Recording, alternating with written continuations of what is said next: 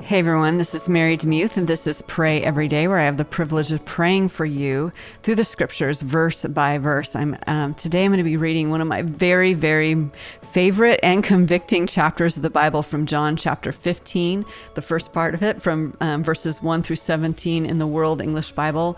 Again, as I mentioned before, this is the upper room discourse. This is after Judas has left to betray Jesus, and now Jesus is pouring wisdom and life and kind of final words into his disciples.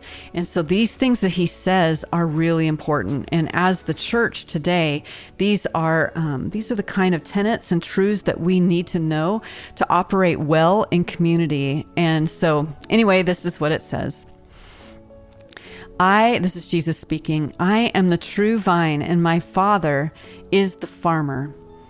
Every branch in me that doesn't bear fruit, he takes away. Every branch that bears fruit, he prunes that it might bear more fruit. You are already pruned clean because of the word which I have spoken to you. Remain in me, and I in you. As the branch can't bear fruit by itself unless it remains in the vine, so neither can you unless you remain in me. I am the vine. You are the branches. He who remains in me and I in him bears much fruit. For apart from me, you can do nothing. If a man doesn't remain in me, he is thrown out as a branch and is withered. And they gather them and throw them into the fire, and they are burned. If you remain in me and my words remain in you, you will ask whatever you desire, and it will be done for you. In this my Father is glorified, that you bear much fruit, and so you will be my disciples. Even as the Father has loved me, I also have loved you. Remain in my love. If you keep my commandments, you will remain in my love, even as I have kept my Father's commandments and remain in his love. I have spoken these things to you that my joy may remain in you and that your joy may be made full. This is my commandment that you love one another, even as I, as lo- I have loved you.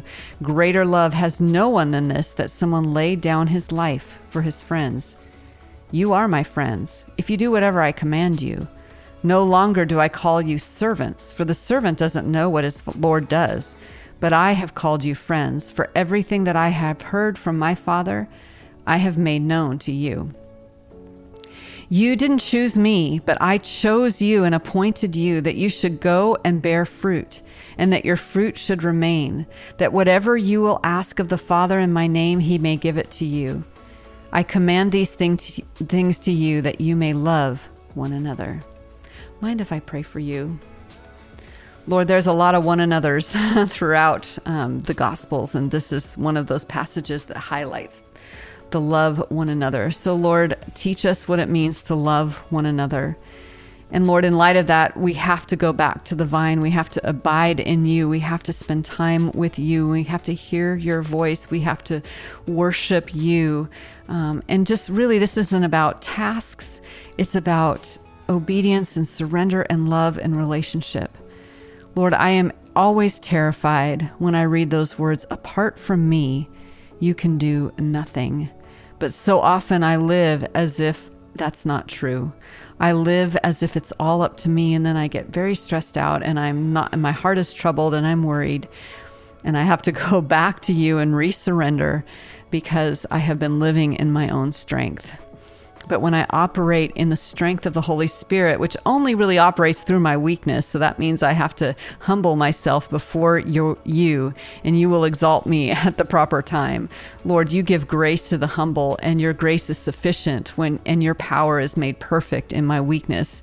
So, Lord, instead of boasting about the things I do that are cool, Lord, help me to be like Paul did with a thorn in the flesh, that he would boast about his weaknesses. It is our weakness that is your dance floor to do your best work in our lives. And so, Lord, um, we welcome you in our weakness. We want to learn what it means to love one another, even to love our enemies, which is not easy. Lord, thank you for choosing us and choosing us for a purpose that we would bear fruit, Lord, and that that brings you glory. And so, Lord, as we evaluate our lives over the past week and month, help us to look at it through the lens of fruit. Lord, would you bring fruit? And some of that is just it's not like a big ministry. It's not like numbers. It's the fruits of the Spirit love, joy, peace, patience, kindness, gentleness, faithfulness, self control. All those things are part of the fruit that you want to create in our lives. So, in our relationships this week and today, Help us to act that way, I pray. In Jesus' name, amen. Thanks so much for listening to Pray Every Day. Today's podcast is brought to you by my friend Lisa Bogart. Um, you can go to Lisa Bogart, it's L I S A B O G A R T dot com slash reader to receive three free coloring pages to kind of, you know, calm your anxiety down and color some things because she is um, a, a, lovely artist, and a video of how to decorate your snail mail envelopes. And uh, as I've mentioned before on this show, she has sent me some, and it is so much fun to receive joyful snail mail. It is a rare thing, and um, so she will teach you how to do that. Um, she has this newsletter that's called um, Joy Comes in the Mailbox, and it comes every other Saturday morning. And um, it is a great thing. I subscribe, I look forward to it every other Saturday. She, there's usually something funny. She's um, shows some of the crafts that she's been doing, and it's just a really simple, sweet blessing on your Saturday morning. How's that for alliteration? So, Lisa, thank you so much for sponsoring Pray Every Day. Again, sign up for her newsletter. It's lisabogart.com slash reader. You can find it there. Um, I hope you have an amazing day. And thank you for supporting the show, Lisa.